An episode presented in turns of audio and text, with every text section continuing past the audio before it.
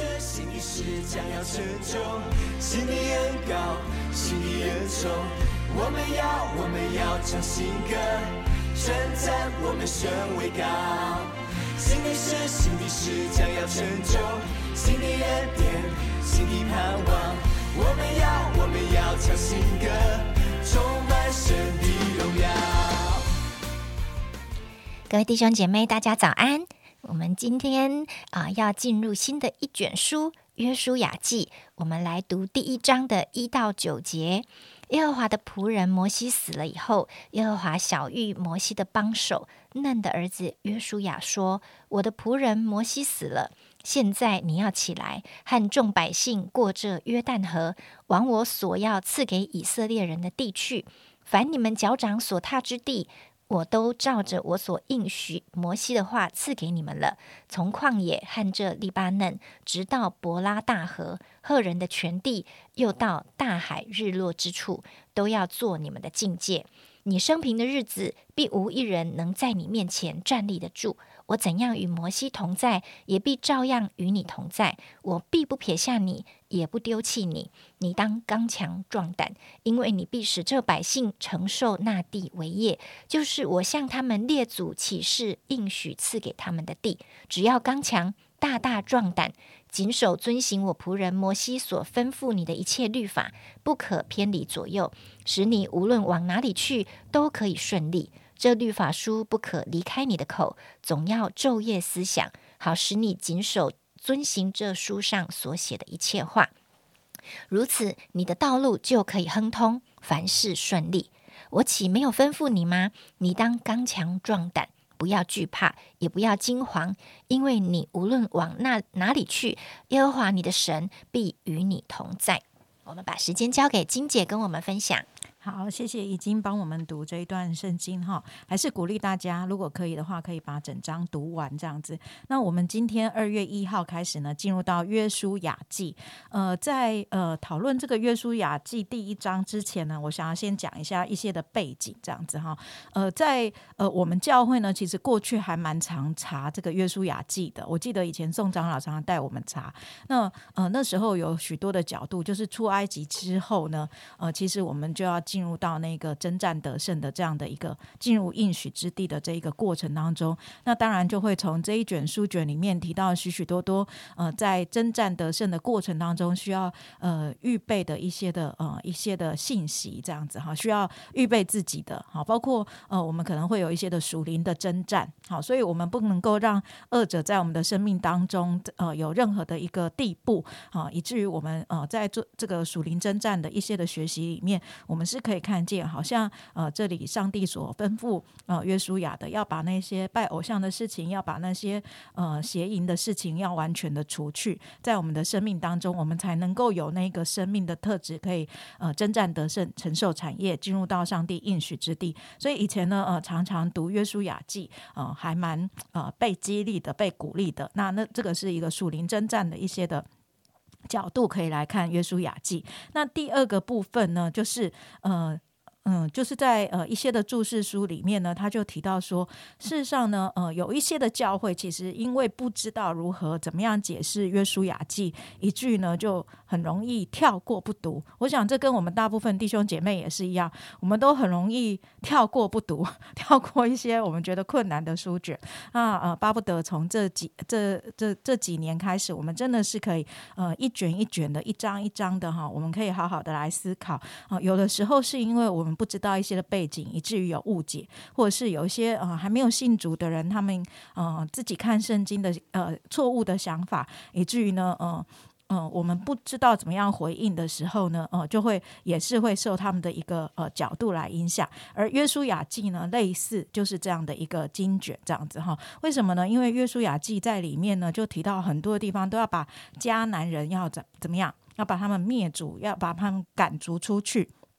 所以呢，有人说这个约书亚记好像是一个暴力书卷，是呃，如果你读约书亚记的上帝好像就是一个呃审判的上帝，是一个杀戮的上帝。呃，完全不是一个慈爱的上帝，完全就没有一个怜悯的一个心肠这样子哈。而这个信奉神的这个以色列人呢，更是呃。呃，为了要遵行上帝的命令，也是这样对任何不是他们种族的人呢，全部都消灭殆尽。所以特别在现在这样的一个呃第二次世界大战之后呢，这个民族主义的抬头，或是种族意识的一些的 尊,、呃、尊重，或是人权的一些的想法、呃、有这样一个背景来读约书亚记的时候，就很容易误解神的属性。而、呃、我们今天要、呃、来回应这样的一个议题、哦、就是到底约书亚记是不是一个暴力的书卷，到底约书亚记里面所提到的一些的概念是我们从、呃、哪样的一个角度来思考的哈、呃、我觉得、哎、这个学者他提的非常的好。第一个呢就是、呃、整个约书亚记提到就是迦南地原来是神应许给以色列人的，当神、呃、就是邀请亚伯拉罕、啊、亚伯兰离开、呃、他自己 本,、呃、本族本父家的时候呢，神就有应许说要把一块地赏赐给他。那当然在、呃、从创世纪到出埃及记的时候，我们就会知道那块土地就是哪里，就是迦南地。而这个迦南地是流奶与蜜之地，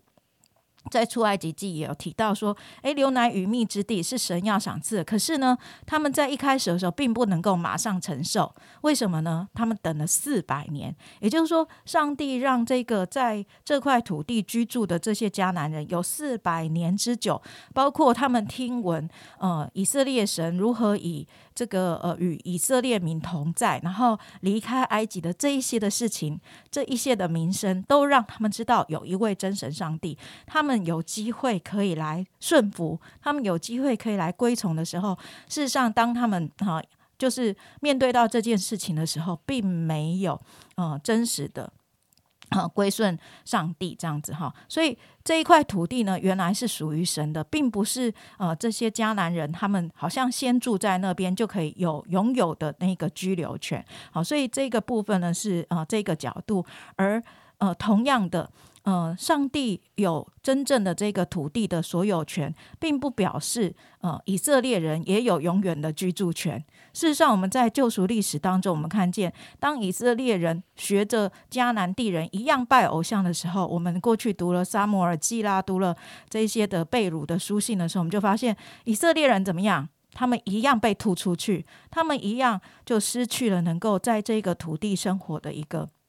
权力跟地位这样。那当然后来、呃、最近、呃、这个一九四七年的时候，以色列复国这件事情是一个极大的神迹。所以上帝给那些、呃连呃、就是、呃、就是他要救赎的百姓有一个新的机会，可以重新的回过头来。可是在整个的一个概念当中，我们还是要、呃、明白呃、我们所在之地土地、呃、全是是属于神的。所以、呃、用这样的一个眼光的时候呢，我们可以来看到底我们在哪里这件事情呢，其实应该是说我们的整个主权是要降服于神的，不是、呃、理所当然的拥有，或是理所当然的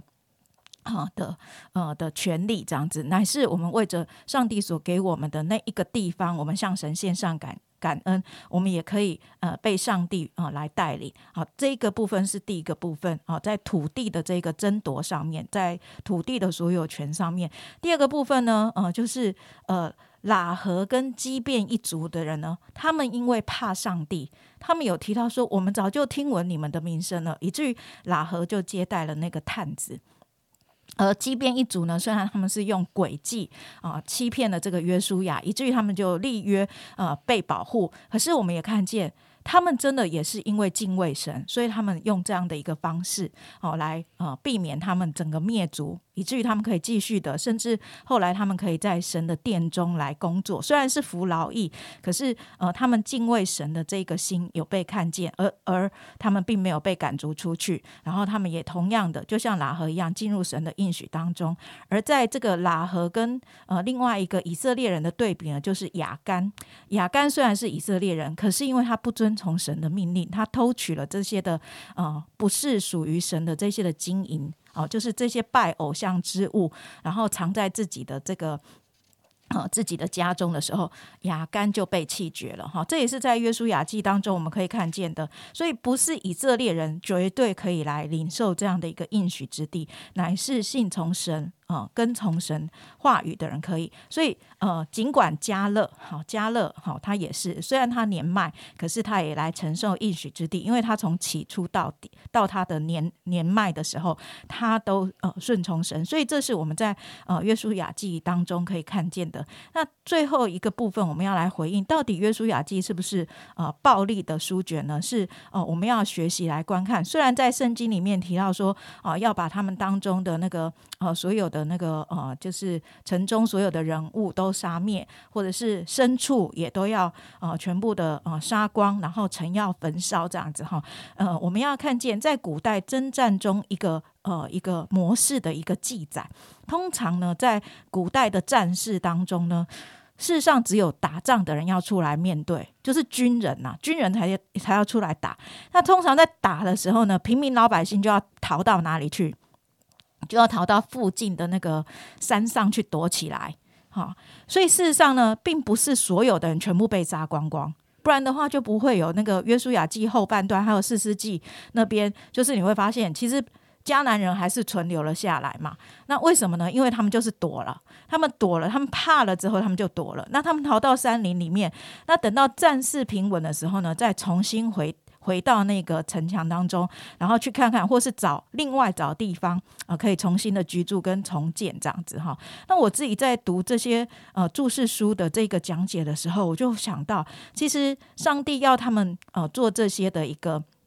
呃，烧毁的工作，我想可能就是里面有很多的庙宇，里面有很多的一些的偶像的祭拜，里面有很多错误的祭祀的一种呃行为模式，可能有呃献婴孩的，可能有呃一种呃错谬的一种祭拜的模式，可能有一些的呃。不, 不, 合不讨神喜悦的、哦、可能是用这种奸淫的方式、哦、去讨这个巴力神、呃、的这种喜悦的这种、呃、敬拜模式。其实这种东西都这种仪式是不应该被留下来，而这些神明也不需要被留下来的、哦、所以就有这样的一个烧毁的一个现象。那包括他们献为祭的这些的牲畜，其实都是、呃、上帝要先来处理的，以至于呢，让 那, 那一块之地呢、呃、可以透过这样的一个重整，有一个圣洁的一个、呃、应许之地。但我们会看见牛奶与蜜之地就是什么？那些的田地跟农作物是被保存的，所以相当于为什么那些迦南人后来他们可以继续的在那里有那个、呃、农, 农作、哦、或是农事。所以你会看见，哎，好像在这样的一个记载当中呢，我们会发现发现上帝其实他要在这里面做一个审判的工作，的确真的。可是上帝也给他们够久的时间，有四百年之久，包括与以色列人的接触，让他们有机会能够、呃、回到上帝的面前这样子。好，那最后呢，就是、呃、当我们征战之后呢，我们怎么样得着土地，以及最后的选择。所以在约书亚记最后的时候呢，约书亚提醒他们的不是你怎么样得着土地而已，而有一个更重要的事情是愿不愿意侍奉耶和华，这是他们的一个选择。所以其实这样的一个挑战跟命令，不仅是对以色列人说的，也包括对当时、呃、存留下来的所有的迦南人而说的。那虽然在士师记里面提到说，哎，上帝存留这些人是要试验这个、呃、留下来的以色列人是不是真心归顺神，可是其实我相信还有一个背后的目的是，上帝同样的、呃、存留了一些的迦南人，让他们跟这些以色列人相处的时候，是要让他们看见他们是不是也愿意选择侍奉耶和华。我想这是在整个约书亚记里面、呃、我们一开始要进入到这整个的章、呃、篇章当中，我们可以先有的一个背景跟概念，以至于呢，我们不会、呃、存着害怕的心来 读,、呃、读这一卷书的时候，我们对上帝的形象跟上帝的一个公义、上帝的审判有错误的认识。好，那呃，当然我觉得我自己在读第一章的时候呢，我最感动的就是呃一开始所说的这个神小玉这个约书亚，他提到呃上帝亲自拣选约书亚，然后给他说的一些我们很熟悉的话，要刚强，然后要谨守律法书。所以我觉得这就是一个进入到一个新领袖、呃、的一个阶段。呃，我们在、呃、人生的过程当中都会面对到不同的领袖，而这些不同的领袖都是神呼召的，而这些人愿意来承担上帝的呼召，而带领我们进入到新的侍奉和新的学习当中，都是我们一个不同阶段的一个操练。我们有同一位神，可是会面对不同的领袖，有不同阶段的一个生命的学习，盼望我们也能够、呃、像这些以色列、呃、百姓一样，我们过去怎么样跟从摩西，我们后来也可以怎么样的跟从约书亚。愿上帝祝福我们一切的学习。好、嗯，